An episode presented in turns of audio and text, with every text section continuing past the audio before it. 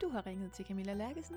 Jeg tager af princip ikke min telefon, men du er velkommen til at sende en sms efter klartonen. Velkommen til Bevidst Introverts podcast. Jeg hedder Camilla, og i den her podcastserie har jeg inviteret en række introverte danskere til at dele deres livserfaringer på godt og ondt. Velkommen til. Skru op for de stille stemmer.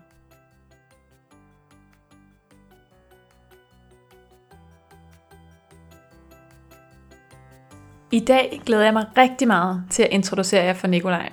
Han var det, man kalder en stille dreng. Han var generet i folkeskolen. Han kunne ikke fordrage at række hånden op eller præsentere noget for en andre. Faktisk var han så stille, at hans studievejleder foreslog ham at blive revisor, så han kunne arbejde med tal frem for mennesker. Heldigvis så valgte han at gøre noget andet. Og i dag underviser han andre unge, der har svært ved at lave præsentationer eller gå til mundtlig eksamen. Det gør han i sin virksomhed MEPTech, hvor han underviser i præsentationsteknik og eksamensteknikker med virtual reality blandt andet. I dagens afsnit får du en masse værktøjer og redskaber, du kan bruge til selv at blive bedre til præsentationsteknik, uanset om det er fordi du skal stå for en gruppe mennesker og fremlægge noget, blive bedre til at tage ordet, eller i det hele taget få et bedre selvudtryk. Så er det i dag, du skal lytte med. Det er også det her afsnit, du skal afspille, hvis du har en ung introvert i din omgangskreds. Så er der virkelig guld at hente hos Nikolaj. Så velkommen til, Nikolaj. Mange tak. Jeg har inviteret dig med, fordi du har fortalt engang, at du var sådan meget stille, generet introvert dreng. Og jeg ved jo, at i dag, der underviser du i præsentationsteknik. Så hvordan er det gået til? Ja, det er et super godt spørgsmål. Hvis du snakker med min studieleder fra studievejleder fra folkeskolen, så vil han helt sikkert ikke tro på, når du i dag siger, at jeg i dag lever af at faktisk få andre unge mennesker til at lære at række hånden op og tale for andre og gå op til en eksamen. Men i folkeskolen var jeg rigtig, rigtig genert. Øh, altså genert, som man aldrig nogensinde hørte mig. Øh, jeg rækte aldrig nogensinde hånden op. Og at dengang, der troede jeg, at det var et problem. Øh, at dengang, der følte jeg mig en lille smule udenfor. Og det kørte selvfølgelig også videre til øh, ungdomsuddannelserne, da jeg begyndte der. Øh, men jeg begyndte lige så stille også at lære mig selv, og lære mig selv at kende og vide, hvad jeg er god til at være dårlig til. Det, der så lige pludselig kom frem, var, at øh, jeg var egentlig ikke dårlig til at snakke for andre mennesker. Jeg var bare usikker på, hvordan man gjorde det. Mm. Og som så mange andre, øh, måske unge fyre gør, så går man på internettet, YouTube, Google, hvad det er, og så prøver man at finde ud af, hvordan man kan snyde sig til selvtillid. Hvordan man kan snyde sig til at lave en bedre eksamen. Og det samme gjorde jeg. Og alt det her med teknikker og værktøjer, og hvordan man også forstår kroppens kropssprog og hjerne, og hvordan man kan tricke sig selv til faktisk at være klar til præsentationer. Det interesserede mig. Øh, og på den måde blev jeg faktisk rigtig, rigtig god til præsentationer. Og lige pludselig så blev jeg ikke bare god til præsentationer, men jeg fik det også bedre med mig selv, fordi jeg lærte mig selv at kende. Og den følelse og den vej vil jeg gerne i hvert fald så godt som muligt prøve at vise og give videre til andre børn og unge. Og det, det var egentlig lidt starten på øh, den her virksomhed, jeg i dag kører, hvor vi netop går ud og så laver altså workshops i eksamenstræning, og hvordan man får unge mennesker til at række hånden op og faktisk snakke med selvtillid. Ja, så vil du ikke sige lidt mere om både, hvad du laver, men også hvordan det bliver modtaget? Altså, hvad er det, de her unge mennesker kæmper med, som du kan hjælpe dem med? Jo, um, det vi sådan helt konkret laver i den organisation, jeg nu er i, vi har været i gang i tre år nu, er vi et lille team, um, hvor vi så helt konkret går ud i klasselokaler, og det kan både være udskoling i folkeskolen, det er primært dem, der, hvor man begynder at snakke om eksamen, og begynder også få nogle standpunktskarakterer om klassen og klasselæreren begynder også at kunne se, hvem der måske har lidt problemer med at række hånden op og markere sig mundtligt. Og så er der også ungdomsuddannelser, også videregående uddannelser, og i lige så høj grad af erhvervsuddannelser. Og det går vi så simpelthen ud og laver en øh, workshop, og det kan både være et par timer, det kan også være en dag, men det kan også være et længere forløb, hvor man sammen med klassen og så nogle trænere fra MEPTEC, som er organisationen, simpelthen går igennem præsentationsteknikker og nogle øh, praktiske cases, og alt det her det bliver gennemgået af en underviser, og der kommer til at være nogle øvelser, og så kommer man også til at se sig selv med virtual reality, og på den måde kan man øge indlæringen, og man kan få en meget bedre fornemmelse af sig selv og resten af klassen, og man kan på den måde opponere på hinanden med den her nye teknologi, som der gør, et, det er super, super sjovt, øh, men det er også lærerigt, og mange, både drenge og piger, synes egentlig, det er spændende at lege med det her, og de begynder at interessere sig for præsentationer. Ja, og hvad kan I se hos dem, der synes, det var svært til at begynde med? Øhm, præstationer for mange mennesker er altid svært, og det er det også for mig stadig. Altså vi mennesker, vi øh, frygter jo ofte tit det her med at stille os op foran en forsamling, og det gør jeg også. Jeg kommer selv til at svede, og kommer selv, selv til at være nervøs og spændt. Det er bare at vende det her til sin fordel i stedet for ulempe. Det er det, vi arbejder med. Så det er ikke så meget at fjerne den her frygt her, fordi frygten skal egentlig være der. Øh, fordi på den måde laver du et godt oplæg, og du er tændt, og du er passioneret om det. Det skal bare ikke ødelægge dit oplæg. Og når vi kommer ud og snakker med de her især unge mennesker, det er vores primære målgruppe, så øh, kan de godt lide, at der faktisk kommer nogen og har haft, nu siger jeg problem, men det er i højere grad en, en udfordring, man skal komme over, øh, med at netop tør at snakke for en andre. Og det kan også godt være, at du allerede måske er god til at snakke for en andre, du rækker hånden op, og du måske sidder som elevrådsformand, men du bare gerne vil blive endnu bedre, eller på baggrund af alt det, du allerede laver, føler et pres fra omverdenen. Og det er også den her stressfaktor, vi går ind og arbejder med, sådan så, at du også lærer dig selv bedre at kende. Fordi en ting er at blive bedre til præsentationer, men i høj grad gælder det også om at være glad, når man laver en præsentation, og være selvsikker, når du laver den her præsentation, sådan så du ikke bare står og faker et eller andet. At du skal være autentisk og troværdig, hvilket er alfa og omega.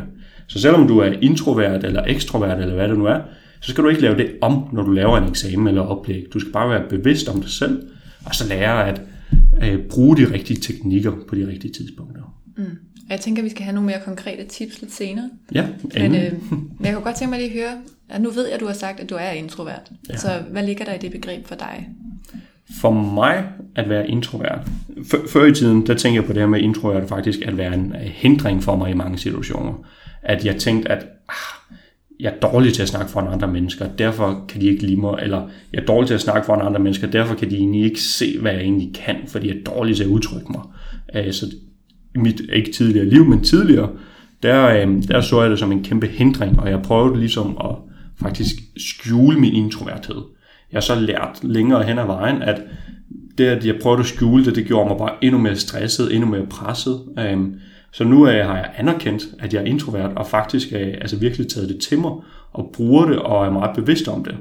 Øh, og det er selvfølgelig lidt nemmere at være bevidst om med dem, der er tæt på dig, altså for eksempel mine kollegaer, øh, min familie, øh, mine venner, og simpelthen sige, hvordan jeg arbejder. Sige, at jeg elsker at komme ud og holde en workshop, stå foran en klasse og snakke, øjenhøjde, øh, lave nogle øvelser, men netværksarrangementer og events og på den måde måske og endda et kaffemøder, det er man selvfølgelig nødt til en gang imellem. Det ved jeg godt, øh, men det er ikke der, jeg får min energi. Og det er faktisk øh, lidt det, der er omdrejningspunktet i, nu, nu skal jeg passe på med at sige min definition, men hvordan jeg ser på det, det er, hvor, hvor er det, du får din energi fra? Får du din energi fra at være sammen med mennesker, at være social, eller får du den fra at være måske lidt mere alene, øh, og lidt mere, ikke indelukket, øh, fordi det lyder ofte negativt, men lidt mere øh, fokuseret og alene, og du sidder derhjemme på sofaen og ser din yndlingsserie. Er det der, du får din energi til så at kunne gå ud til de kaffemøder, som du nu engang, altså en gang imellem skal gøre på grund af dit arbejde? Øh, så det er lidt med at se, hvor kommer energien fra at være bevidst om det, og så også ture at sige både ja og nej til ting. Mm. Så hvad er det, nu har du startet din egen virksomhed, så jeg forestiller mig, at du har været til en del kaffemøder, og været til en del, en del arrangementer, der kræver noget af din energi. Så hvordan øh, prioriterer du med at sige ja og nej? Og det er, det er rigtig svært, og det er, jeg har ikke fundet en perfekt løsning eller plan for det endnu. Når du starter en virksomhed, øh, nu har jeg alt i alt startet fem virksomheder i mit liv indtil videre, og der bliver du bare nødt til at komme ud og snakke med nogle mennesker. Ligegyldigt om du er introvert eller ekstrovert, du bliver nødt til at sparke nogle døre ind. Øh, du bliver nødt til at øh, række hånden op, og, og nu siger jeg råbe, men altså tage, tage opmærksomheden på en eller anden måde. Og øh, der er jeg blevet rigtig god til at finde ud af, hvordan jeg kan tage opmærksomheden. Og det behøver nødvendigvis ikke være den, der snakker mest til et netværksmøde, eller den, der snakker mest til et kaffemøde. Men det kan lige så godt være, at jeg er bare meget strategisk omkring, hvordan jeg netværker.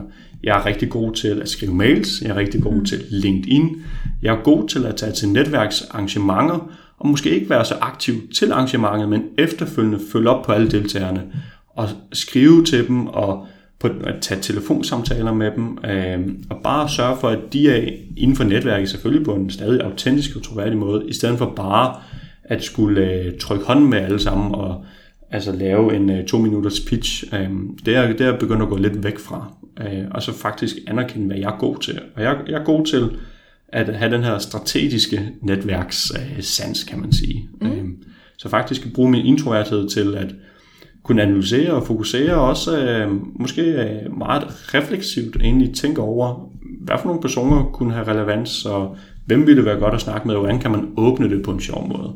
Nogle konkrete eksempler på, hvordan jeg har sparket nogle døre ind, uden at være den, der råber højst, det er at skrive breve. Øh, I min virksomhed har vi engang øh, skrevet øh, fysiske breve til alle borgmester i hele land, i, i landets kommuner. Sådan. Vi sender små gimmicks, altså kager, som tegn på cookies. Vi sørger for at følge op på, når vi er til et netværksarrangement, så får vi altid deltagerlisten og følger op med deltagerlisten på LinkedIn. Og på den måde faktisk efterfølgende sådan lidt mere analysearbejde, være god til at netværke, ja. uden at man behøver at råbe højst. Ja. Det er ret fedt, du siger det faktisk. Fordi jeg synes, at nogle gange så bliver vi rigtig gode til at se alt det, sådan introverte har udfordringer i, og hvad vi skal lære. Jeg kunne godt tænke mig måske at høre, sådan, hvad er det, der, der gør dig til en god netværk, og hvad er det for nogle introverte kompetencer, som du bruger? Um, jeg, jeg kan ikke engang huske, hvor jeg så den her statistik, um, men statistikken for et godt salgsmøde, eller et godt kaffemøde, netværksmøde, hvad det nu egentlig var, det er ofte at få modparten til at snakke, mm. at få modparten til at åbne sig. Altså, så i jeg tænker meget over at gå lidt væk fra den her definition med, er du en åben eller lukket person, men så i højere grad være en god åbner. Øhm, så hvordan får man en person til at åbne sig, og man får den modsatte person stadig autentisk og troværdig. Du skal ikke sidde og fake, hvem du er, eller være alt for sukkersød. Øhm, men simpelthen være god til at få den anden person til at snakke, at stille spørgsmål, øhm, have researchet øh, ordentligt, sådan så du ved lidt, hvilke interesser, øh, hvad har personen tidligere arbejdet med, du ved, hvad du kan spørge ind til. Er der sket noget i nyhederne de sidste to dage, som er relevans for den, du snakker med? Og på den måde kunne åbne en dialog. Øhm, fordi vi mennesker, vi er, vi dømmer, og det gør vi selvfølgelig, og vi mennesker, det er os, der sidder i stillinger og i virksomheder. Det er for eksempel ikke MEPTEC og øh, København Kommune, der handler sammen. Det er Nikolaj fra MEPTEC, og det er måske Karsten fra Københavns Kommune, der handler. Det er det relation imellem, der er vigtig. Så øh, det, der er rigtig vigtigt, det er at få bygget den her relation, og det gør man ved, i hvert fald det, som jeg har oplevet, at simpelthen vise interesse og få en anden person til at føle sig godt tilpas og tryg.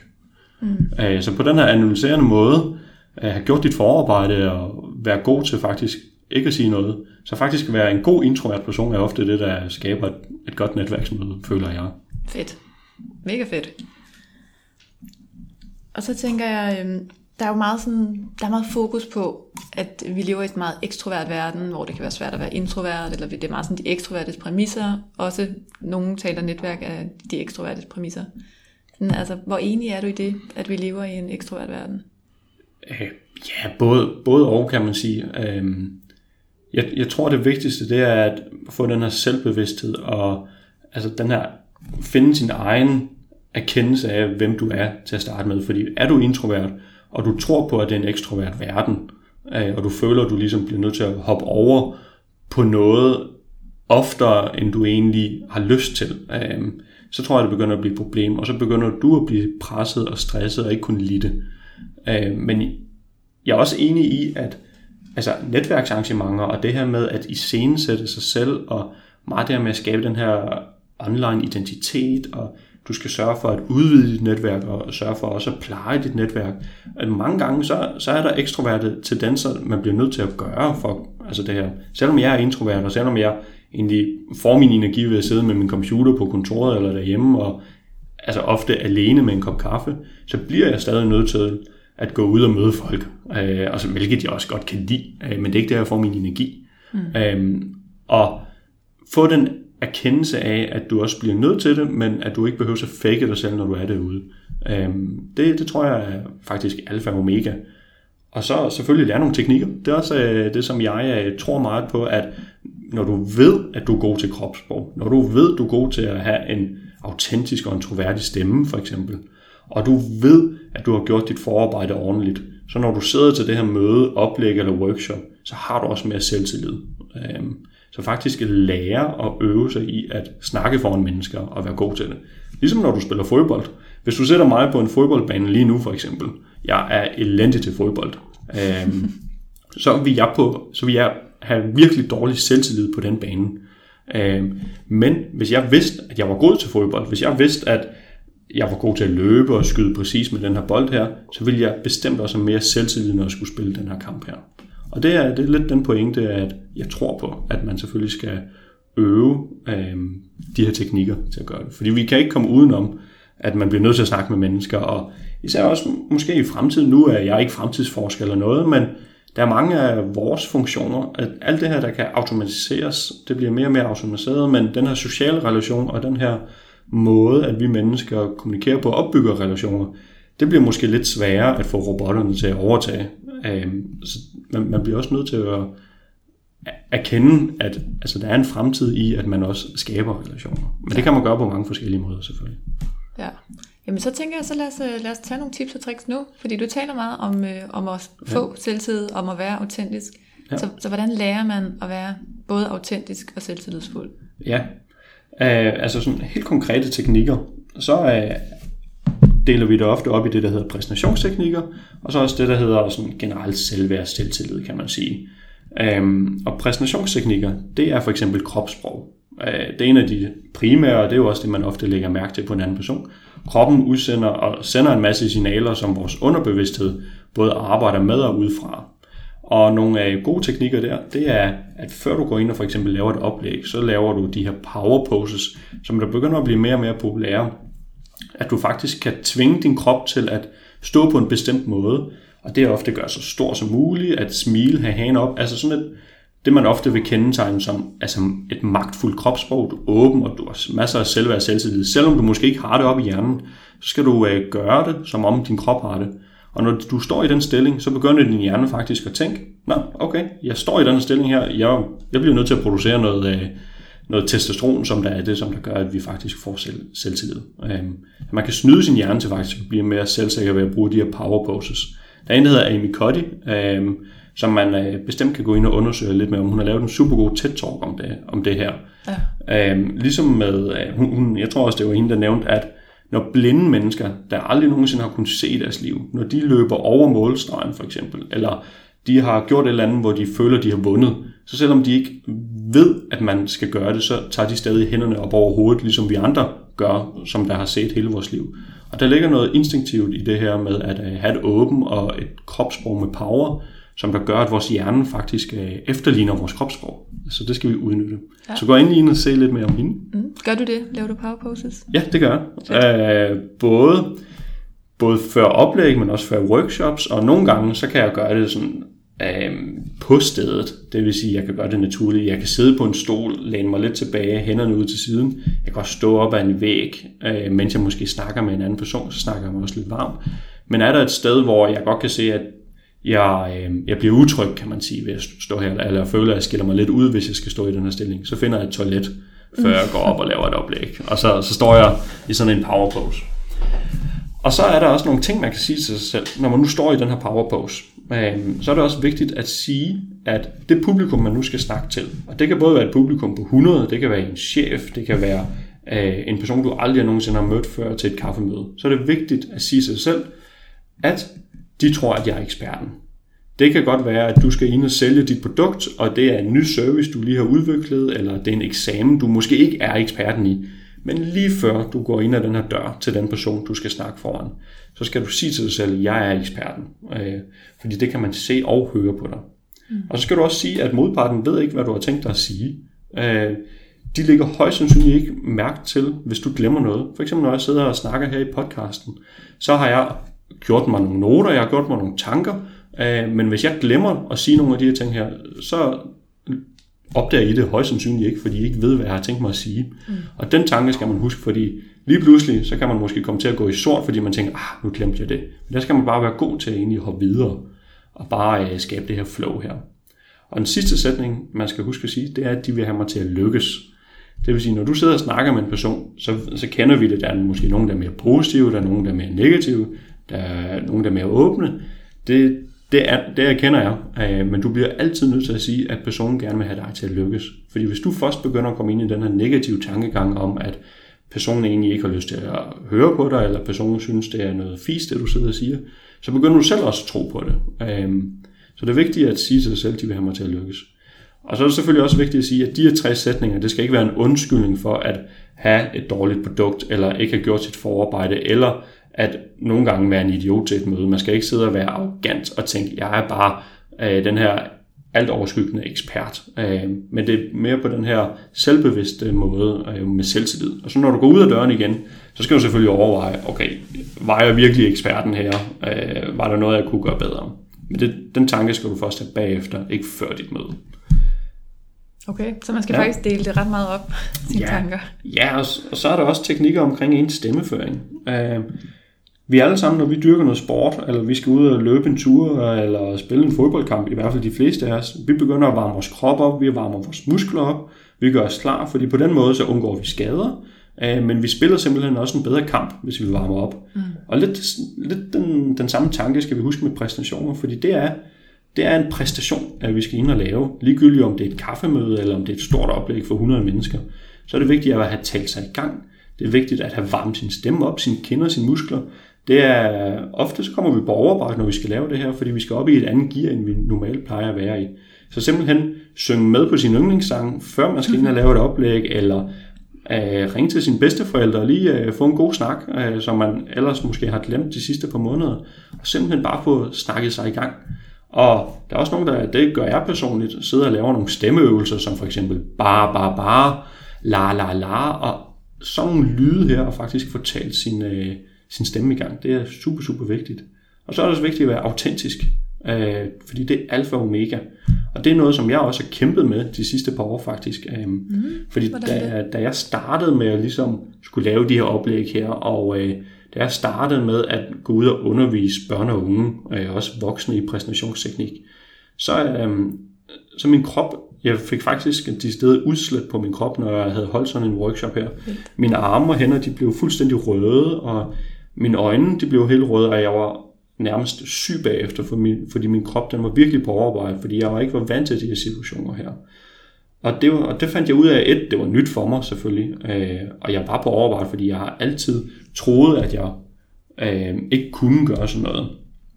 Men så fandt jeg ud af, at jeg skulle gøre det på den her autentiske måde. Det vil sige, at jeg behøves, og jeg, jeg sidder jo og ser en masse talere på YouTube, og øh, følger med i den her kropssprogsbranche, der er jo en masse gode personer i Danmark, og man kan hurtigt komme til at skulle prøve at efterligne nogle af de andre.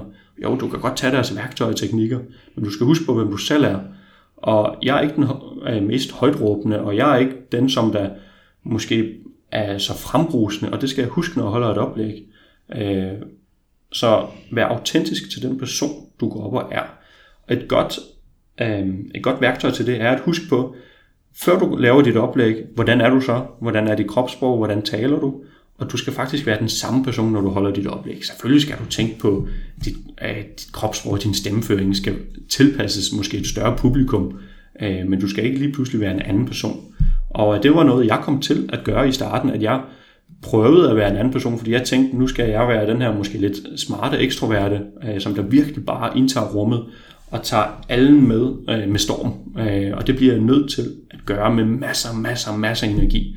Og det, det er super fint, og der er rigtig mange i Danmark, som der holder de her oplæg her, som har masser af, af energi.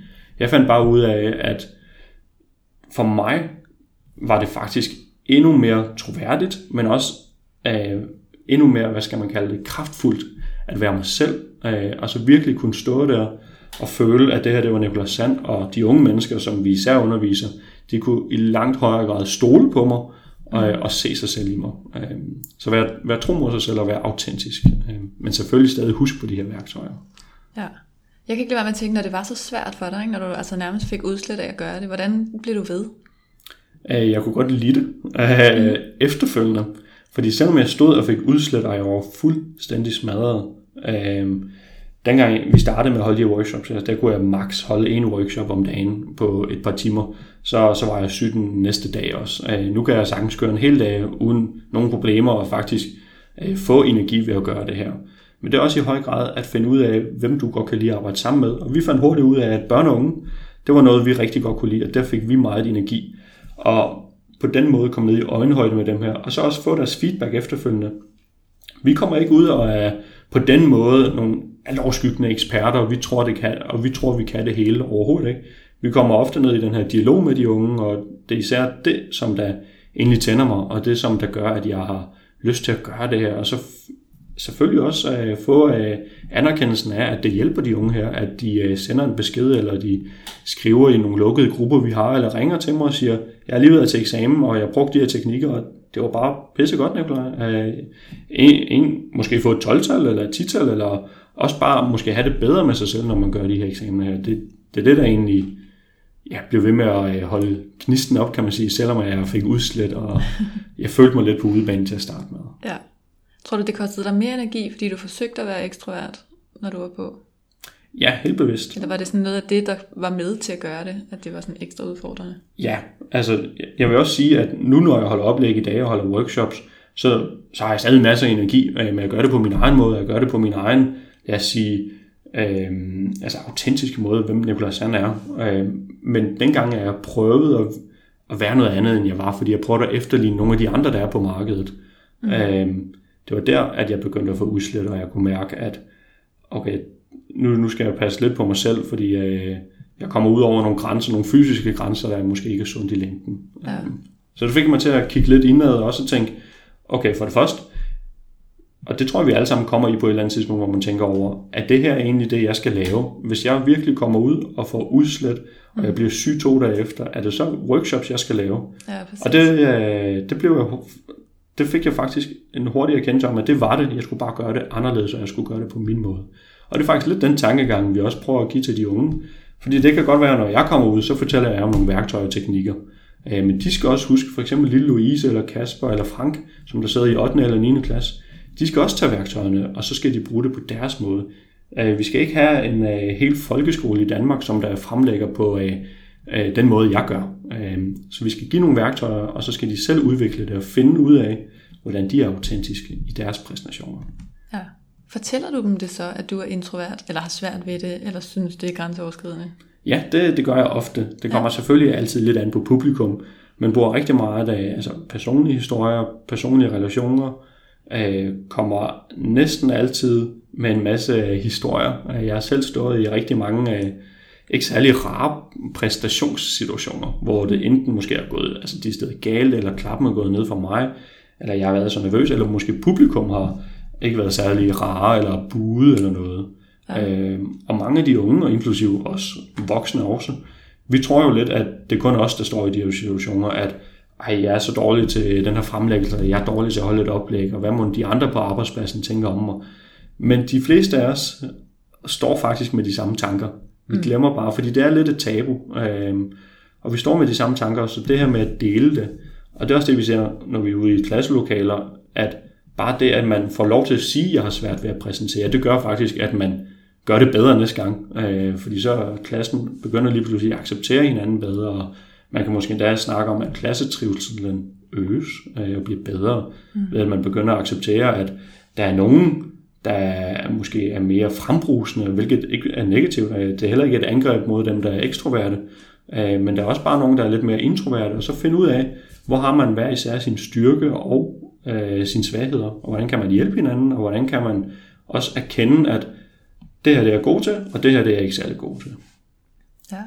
Har du noget bud på, hvordan kan vi tale om det på en måde, så det bliver sådan okay? Fordi jeg hører også, jeg synes jo også, man skal sige det. Ikke? Jeg synes også, man skal sige det på sin arbejdsplads. Jeg synes, man skal sige, at jeg er sådan en, der ikke får budt ind alt det, jeg altid gerne vil, så I må gerne hjælpe mig, eller sige til, hvis det er ja. frustrerende.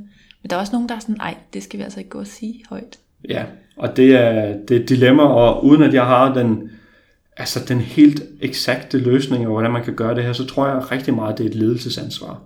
Øhm, og når vi nu snakker arbejdspladser, så, så synes jeg og tror på, at det er lederen, der har det ansvar at få sine medkollegaer med, og faktisk øh, få den tanke ind i hovedet, at selvom du er leder, chef, direktør, partner, hvad det nu er, så er det faktisk øh, så er det dig, der arbejder for dine medarbejdere, øh, og ikke omvendt. Øhm, og jeg kan huske, at jeg engang hørte, at jeg tror, det var Nelson Mandela, han delte en historie om sin far, øhm, som der var, var, var det leder af en eller anden øh, gruppe. Og på den måde, at han var en god leder, det var faktisk at lade gruppen snakke. Det vil sige, at øh, han var god til at facilitere og faktisk ikke sige sin mening. Det som der er mange ledere, der kommer til at gøre, det er, at de kommer ind i rummet og siger, nu laver jeg lige et oplæg på 20 minutter, så øh, kommer der inputs fra jer, og øh, så tager vi en fælles beslutning efter det. Øhm, hvor det Nelson Mandela sagde, var, at det som hans far gjorde, det var, at han satte sig ned og ikke sagde noget, ikke kom med sit oplæg, men simpelthen lod alle de andre snakke først, og faktisk lade dem i fællesskab komme med beslutningen, men at selvfølgelig lederen er den, der i sidste ende er med til at uh, skabe rammerne, og så også altså, tage beslutningen. Mm. Uh, men at det, det er et ledelsesansvar, tror jeg. Uh, og det tror jeg på, at vi på den måde skal have uddannet ledere bedre. Og når jeg siger uddannelse, så behøver det ikke nødvendigvis være en uddannelse. Det kan lige så godt være praktisk erfaring eller nogle praktiske uddannelser. Og på den måde gør ja, de danske ledere og direktører endnu bedre til at få udnyttet både de introvertes styrker, men også de ekstrovertes endnu mere. Mm, helt klart. Nu er jeg meget nysgerrig. Du siger, ja. du deler nogle historier med dem, du underviser og siger gange, ja. hvor det er gået galt, eller ikke har ja. været, som du har tænkt. Vil ja. du ikke dele en af de historier med os? Uh, jo. Um, en af de historier, jeg tit bruger, det var dengang jeg øh, gik i folkeskole. Og jeg, jeg var egentlig relativt faglig øh, stærk. Øh, jeg fik gode skriftlige karakterer. øh, og i mange af fagene var jeg egentlig lidt foran øh, mine andre klassekammerater, specielt i matematik. Øh, derimod var jeg rigtig langt bagud mundtligt. Øh, jeg fik altid rigtig dårlige karakterer, og til øh, de her forældresamtaler, der nu var, fik jeg altid at vide, at man ikke rigtig vidste, hvem jeg var, og jeg skulle række hånden op noget mere. Så da jeg sad nede hos øh, min studievejleder i min øh, folkeskole, så så han jo på mig, og jeg så på ham, og uh, der blev ikke rigtig sagt så meget, fordi jeg sagde netop ikke så meget. Så han kiggede i højere grad på mit karakterbevis, standpunktskarakter, hvad det nu hed dengang. Og han så, at jeg var god til matematik, men ikke særlig god til at snakke med mennesker. Så han sagde, at jeg skulle være revisor. uh, og det troede jeg jo fuldt ud på, og det troede jeg faktisk i mange år. Jeg tænkte, det er det perfekte job for mig. Jeg skal ikke snakke med nogen der, og jeg kan egentlig lave noget med tal. Og ikke fordi der er noget i vejen med revisor, overhovedet ikke. Øh, jeg fandt bare ud af, at det holdt mig tilbage, at jeg simpelthen ikke øh, turde at række hånden op. Øh, og det var faktisk lidt det, der kickstartede alt det her med MapTech, at den følelse øh, vil jeg gerne give videre til nogle af de øh, andre unge i folkeskolen.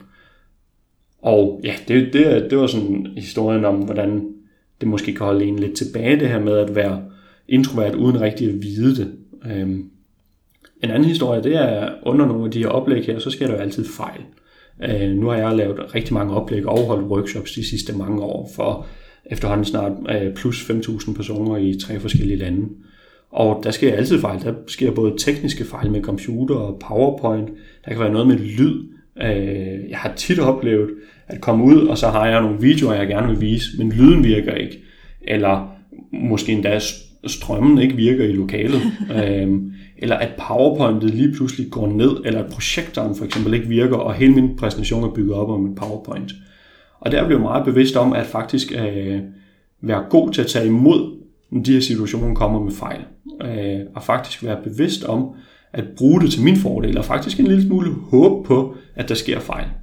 Øh, jeg havde et, øh, et eksempel, jeg arbejdede engang i en biograf, og øh, der skulle jeg holde et oplæg, det var dengang en af de nye James Bond-film kom ud, og jeg skulle øh, lave en lille quiz foran de her 200 mennesker nu og mødt op. Og jeg havde selvfølgelig klargjort min computer og powerpoint til det her, der skulle op på det store lade. Der var spotlys på mig i midten, og jeg stod og gjorde det her klar. Og min computer den begyndte lige pludselig at opdatere. Det, det kender vi alle sammen. Og det var en af de her lange opdateringer, og jeg tænkte, det er bare løgn. Og dengang, der, havde jeg ikke, der var ikke noget, der hed cloud eller noget, så jeg havde ikke lagt det her PowerPoint andre steder end på min computer. Jeg var ligesom meget afhængig af, at den her computer kom op og stå. Øhm, og jeg kunne godt se, at vi kunne ikke nå det her. Øhm, så heldigvis så havde jeg en god øhm, kollega, og så øh, uden at vi sagde det til publikum, så fik vi hurtigt lavet en popcorn-konkurrence imens, øh, og fik faktisk øh, hurtigt sat øh, nogle, nogle andre aktiviteter i gang. Og alt imens, så stod jeg og prøvede at fikse den her computer og fikse det her PowerPoint her. Og så da det faktisk kom til at virke, fordi publikum kunne måske også godt se, at jeg stod og blev ved med at prøve at kigge på det her. Men fordi vi ikke gik i panik, og fordi vi ikke sagde, ah, det her det er en fejl, øh, det er vi kede af, men vi, vi, tog det, vi tog det som det kom, og vi lavede det her altså naturlige flow, så blev publikum faktisk bare endnu gladere, da vi så, øh, da min computer begyndte at starte, og vi fik PowerPoint op, fordi de så, at vi tog det med, øh, ja, med en stabil hånd, kan man sige. Altså vi, vi øh, tog det som det kom, og vi øh, fik noget godt ud af det, vi gik ikke i panik, Og øh, vi anerkendte, at der var et problem. Øh, fordi mange af os skal også komme til at hurtigt blive det her offer. At vi tænker, ah, nu virker teknikken heller ikke igen. Og så undskylder vi over for publikum hele tiden. I stedet for bare at faktisk gøre noget, og så øh, får du faktisk i langt højere grad øh, anerkendelsen fra publikum efterfølgende.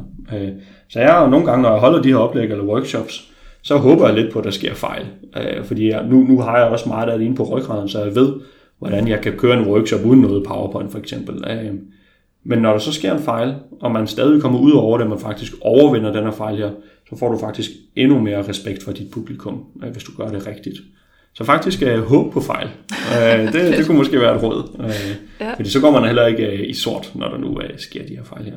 Og så også øve fejl. Det, det er så det næste. Fordi øve faktisk, at du ikke har et powerpoint. Øh, øve, at lyden lige pludselig går. Øve, at du går i sort midt undervejs. Så det kan du gøre ved at altså lave nogle små grupper, måske dine nærmeste venner, men også din familie, eller måske tage nogen, der er måske lidt længere ude i din periferi, og sætte dem sammen i et lokale, give noget pizza, og så faktisk køre en workshop igennem, hvor I øh, faker, der sker en fejl. Og så se, hvordan du reagerer, og hvordan publikum reagerer, og hvordan man øh, så løser det derfra. Det, det er en super god øvelse. Ja, super sjov. Det er ja. faktisk også en meget god måde lige at træne lidt netværk og samle folk og ja, dele ja. viden. Ja, bestemt. Og, ja. og de kommer så med en masse inputs til, okay, hvordan skulle du have gjort det her, og det her skulle du så ikke have gjort, øhm, som er super, super lærerigt. Så det er også noget, vi har gjort rigtig meget. At et øve sig og forberede sig, men også egentlig bare komme ud og så snakke med nogle folk. Altså hellere skrive en besked for meget på LinkedIn end for lidt. Hellere tage et kaffemøde for meget end for lidt. Man skal selvfølgelig altid, det er en balancegang mellem også at sige ja og nej, og finde ud af, okay, nu har jeg ikke mere energi tilbage, nu bliver jeg nødt til at tage to dage derhjemme, hvor jeg sidder med min computer. Selvfølgelig anerkende det her, men hellere gøre noget, end ikke, end ikke at gøre noget. Og så lad være med at tænke på, at alt det skal være perfekt. Altså, har du en virksomhed, og du skal ud og holde en workshop eller oplæg, så kom derud og prøv at holde det. Gør det gratis, få noget erfaring, og så tilpas. Har du, øh, vil du tage en snak med din chef om lønforhandling eller et nyt projekt i virksomheden, så hellere tage den snak for tidligt end for sent. Fordi det, der ofte sker, er, at når vi bliver ved med at vente, eller bliver ved med at perfektionere og perfektionere, så sker der ingenting. Og vi til sidst så har vi lavet en masse undskyldninger for os selv. Ja. Ikke sagt, at vi ikke skal forberede ting, og vi ikke skal gøre et godt forarbejde, det skal vi. Og især også introverte, vi er, har tit en fordel med, at vi godt kan lide at gøre forarbejdet, altså rigtig godt og mm. rigtig meget, og det, det skal vi også. Vi skal bare passe på, at det ikke øh, bliver en sovepude. Ja. Øh, og det er også lidt en pointe, at vi, vi skal også øh, nogle gange passe på med at undskylde, fordi jeg er selv introvert, og jeg har selv kommet til det mange gange, at undskylde over for mig selv, at ah, det er også fordi, jeg er introvert, så derfor har jeg ikke lyst til at snakke med nogen. Eller, øhm, så også erkende, at bare fordi, at man er introvert, og det skal ikke lyde negativt, fordi jeg er selv introvert også, så skal man heller ikke undskylde for sig selv, at man ikke skal gøre nogle af de andre ting, fordi man bliver nødt til at blive presset. Hvis jeg ikke havde holdt de her workshops og fået de her udslæt de første par gange, så har jeg aldrig havnet der, hvor jeg er i dag, hvor jeg faktisk elsker det, og har anerkendt min introverthed i langt højere grad. Ja. Øhm, så ture at uh, sige ja men også med balancegang. Ja. ja. Ja, nu tænker jeg, du, nu er du blevet mega god til at gøre de her ting, og det falder mm. dig garanteret meget naturligt, meget mere naturligt end for mange af os andre i hvert fald. Hvis vi nu sådan skal skrue tiden tilbage til den gang, hvor det ikke faldt dig naturligt, hvor du bare tænkte, jeg skal lære det her. Ja. Hvad var så ligesom de første ting, du gjorde helt konkret? Øhm, dengang vidste jeg jo ikke engang, at jeg var introvert. Øh, okay, hvornår går, fandt du ud af det? Jeg tror, jeg har gået i... Øh, jeg tog handelsskolen, så altså, dengang jeg var 18 år, 19 år, mm. der begyndte jeg at finde ud af, at jeg faktisk var god til at stå og snakke foran folk, når jeg begyndte at øh, bruge nogle af de her teknikker, jeg havde øh, tyvstjålet fra YouTube. Øh, og jeg kunne øh, lige pludselig forstå systemet med eksamen. Det var også super vigtigt, fordi det var der, hvor jeg fik lidt nogle succesoplevelser, fordi jeg lige pludselig forstod, hvordan laver du en god indledning, hvordan rammer du det ind med en slutning, og lige pludselig så fik jeg måske en karakter højere, end hvad jeg ellers ville have gjort. Og de her små skub her gjorde, at jeg lige pludselig altså, tænkte over, at præsentationsteknik øh, faktisk var super, super vigtigt. Mm. Øhm, ja, så det første du gjorde? Det første jeg gjorde, det var, som øh, mange andre introverte, var, at jeg satte mig ned alene og mm. undersøgte. Øh, jeg lavede en masse research. Dengang, øh, der var det Google, øh, der lige var kommet frem. Så jeg søgt masse på Google. Øh, lidt længere frem, så var det så YouTube, øh, men simpelthen gik ind og så en masse videoer, øh, fandt en masse artikler, øh, lånte en masse bøger også. Øh, mm. Nu heldigvis behøver man jo ikke at tage en eller anden lang uddannelse for at blive god til præsentationsteknik øh, fysiske sted. Der er jo en masse online kurser også. Øh, så sidder du i dag og egentlig bare gerne vil i gang med det her hurtigst muligt, så simpelthen bare gå på Google, øh, gå på YouTube og se en masse forskellige personer og stjæle en masse teknikker fra dem. Se hvad de gør, øh, lær hvad de gør, brug deres værktøjer, men selvfølgelig også erkende, at de er forskellige for dig, og du ikke nødvendigvis skal spejle en eller anden person, som der står og løber rundt på scenen, for eksempel, hvis det ikke er dig. Mm. Øh, så simpelthen øh, brug de øh, digitale medier, vi nu har, og så øh, også efterspørge det. Øh, være bevidst. Det, det var jeg dårlig til, det vil jeg også gerne sige. Dengang at jeg var i 8. klasse, og jeg havde den her snak med min studievejleder, så kunne jeg aldrig nogensinde have forestillet mig at række hånden op i klassen og sige, jeg har lidt problemer med, med at række hånden op, øh, og jeg er faktisk lidt generet ved at stå foran jer. Øh, det vil jeg aldrig nogensinde have tur at gøre. Nej. Når jeg tænker tilbage, så vil jeg ønske, at jeg havde gjort det.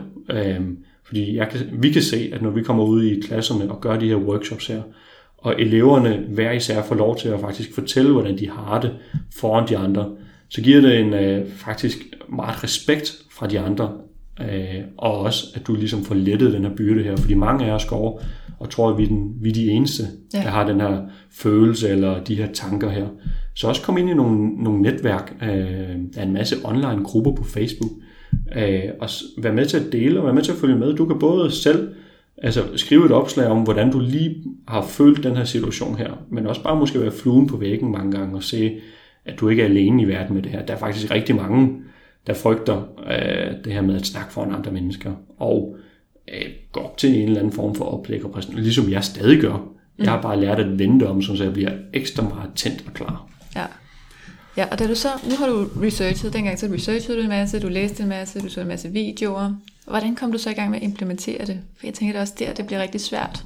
Ja, fordi en ting er, at du lige pludselig har en stor værktøjskasse, mm. og du ved, hvad du skal gøre. Det næste er så faktisk at gøre det.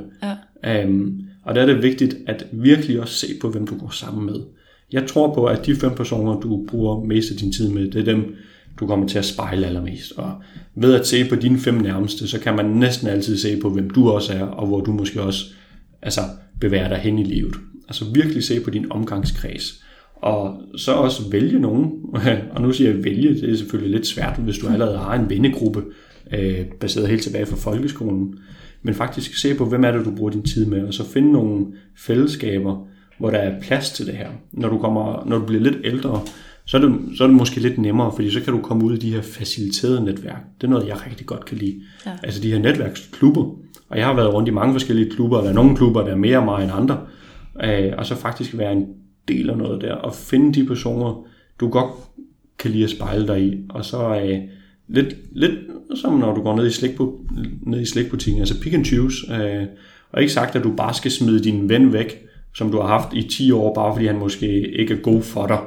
Øh, det er ikke det, jeg siger, fordi det er rigtig svært. Øh, men altså meget kritisk se på, hvem bruger du det meste af din tid med, øh, og så finde nogle fællesskaber, der er med til at udfordre dig. Mm. Og det er nemt for os at sige nu, når vi er voksne, og vi kan tage vores egen beslutninger, vi bor selv, og vi kan tage ud til dine netværk, og vi har måske også økonomien til at gøre det. Når du er nede i folkeskolen, eller du måske går på gymnasiet eller en erhvervsuddannelse, så er det selvfølgelig lidt sværere. Men det du kan gøre, det er at se på altså din klasse, se på dine tidligere venner, se på uh, nogle af de sportsgrene, du går til, eller du måske burde gå til. Øh, uh, være bevidst om måske frivilligt arbejde. Der er en masse forskellige fællesskaber, du faktisk kan blive en del af, selvom du ikke er altså, decideret voksen, uh, hvor du kan begynde at udvikle dig selv og spejle dig i nogle andre mennesker. Ja, og det gælder vel også voksne, at der er nogle sportsgrene, vi kunne trænge til at gå jo, til, eller jo, bestemt, fællesskaber, øh, vi kunne trænge til at se. In, inklusive mig selv. Og så er det også, altså, jeg, jeg er sådan lidt ambivalent med det her ord coaching. Jeg kan godt lide det i nogle sammenhænge, men det er også sådan, det har fået lidt øh, betydning med, ja, det, det er lidt ambivalent. Øh, men det her med at få en, du ligesom måske kan se lidt op til, eller øh, der kan hjælpe dig med nogle værktøjer. Jeg tror på det her med øjenhøjde, og man hjælper hinanden. Mm. Øh, også på tværs af generationer. Det er noget, der giver rigtig, rigtig meget.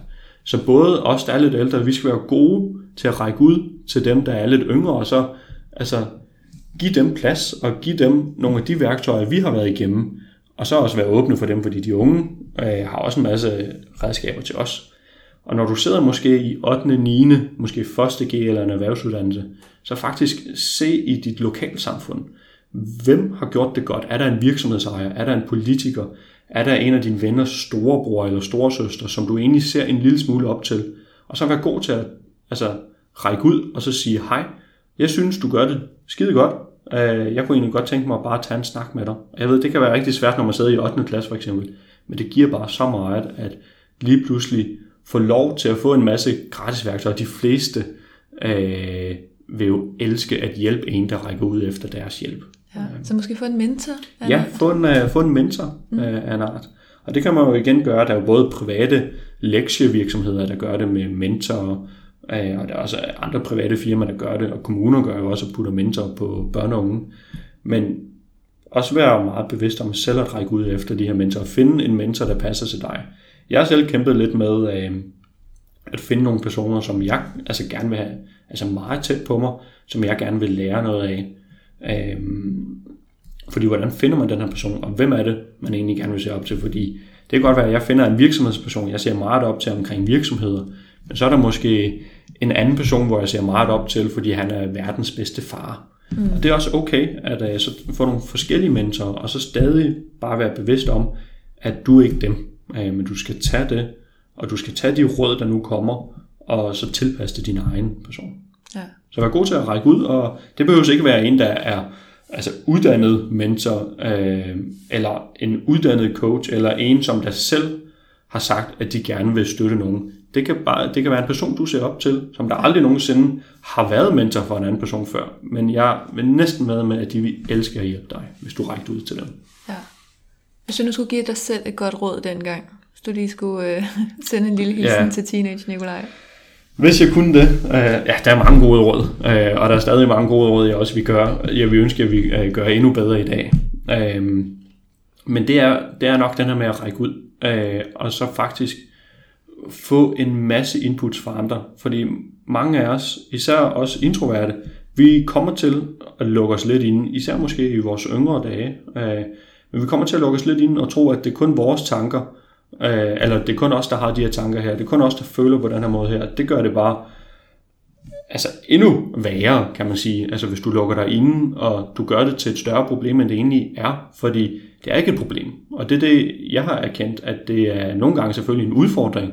Ligesom for ekstroverte kan det også være en udfordring at være ekstrovert i nogle situationer. Mm. Øhm, og så altså række ud, og så få al den øh, hjælp og støtte, du nu kan få fra andre personer. Øhm, og så virkelig Tænk over, hvem er det, du bruger din tid med. Ikke sagt, at du bare skal skære alle dine venner væk, fordi du ikke ser, at de kan give noget i din fremtid, men virkelig være bevidst om, hvem bruger du din tid med, og hvem giver dig energi, og hvem tager energi. Vi kan ikke komme ud om, at der er nogle personer, der tager energi. Har du en eller anden fætter, du en gang imellem skal se øh, til familiesamkomster, men bare tager al din energi, så kan selvfølgelig ikke skære ham eller hende fra, eller ham fra. Men du kan selvfølgelig prioritere, at du måske ikke ser den person hver nu, men kun til de her familiefester. Mm. Så virkelig altså, se på, hvem du bruger din tid med, og så være god til at tilpasse de her personer her, og så hive nogen ind også. Uh, altså få nogle mentorer, eller få noget sparring med personer, der du, du, du ser op til. Ja. Det vil jeg nok sige til Nikolaj, selvom det vil være rigtig svært, når man sidder og er lidt både usikker og lidt generet, men man ved ikke rigtigt, jeg vidste jo ikke, da jeg gik i 8. klasse, eller også tidligere, at jeg var introvert. Nej. Jeg vidste ikke, at det var et begreb, og jeg, for mig følte jeg jo, at det var et problem. Jeg følte, at, at det var mig, der var noget galt med, hvorfor jeg ikke bare kunne række hånden op, eller når jeg var sammen med, lad os bare sige på tværs af klasser, eller vi havde en temauge, hvorfor at jeg altid blev skubbet lidt i baggrunden. Altså, jeg følte, at det var et problem, og det var lidt et tabu. Øhm, så også altså fra samfundets side, altså i talesæt, at vi er forskellige, og det ikke er et problem, øh, men at vi simpelthen bare er forskellige. Og det kræver, at der også kommer nogen ud og fortæller om det her. Lidt ligesom du er i gang med, Camille. Ja, og så kan jeg lige nå at høre dig, om der er et eller andet, du har... Er der noget, du ikke har fået sagt? Noget, jeg ikke har spurgt om? Noget, du godt ville have fortalt? Så kan det nås endnu. Ja, om der er noget, jeg ikke har... Der er jo mange ting. Det her det er jo en videnskab i sig selv, kan man sige. Øhm, noget, som som jeg faktisk glemte at sige lidt omkring de her gode råd, det er et fokus, jeg begyndte at øh, have lidt, og det er, at i stedet for bare at tænke på flere relationer altid, som jeg har gjort de sidste mange år, at jeg bare tænkte, at jeg skulle udvide mit netværk, jeg skulle kende en masse personer, jeg skulle snakke med en masse personer hele tiden, hvilket også er vigtigt selvfølgelig, men i højere grad tænke på dybere relationer. Mm. Så tænk på dem, du allerede har i dit netværk. Hvem er fede? Hvem kan du godt lide at bruge tid med? Og så gør den relation endnu dybere, end bare at prøve hele tiden at øh, gøre netværket større. Øh, så få nogle dybere relationer, end bare flere relationer. Jeg tror, det var mit sidste råd. Fedt. Jamen, øh, med de ord, så vil jeg sige tak, fordi du ville være med. Det var det, mega spændende at høre. Det er meget, der takker. Det er en fornøjelse. Tak fordi du lyttede med i dag. Hvis du vil møde flere spændende introverte danskere, så lyt med på min podcast på bevidstintrovert.dk. Og hvis du møder nogle spændende introverte mennesker, så send dem endelig min vej, så vil jeg rigtig gerne høre fra dem.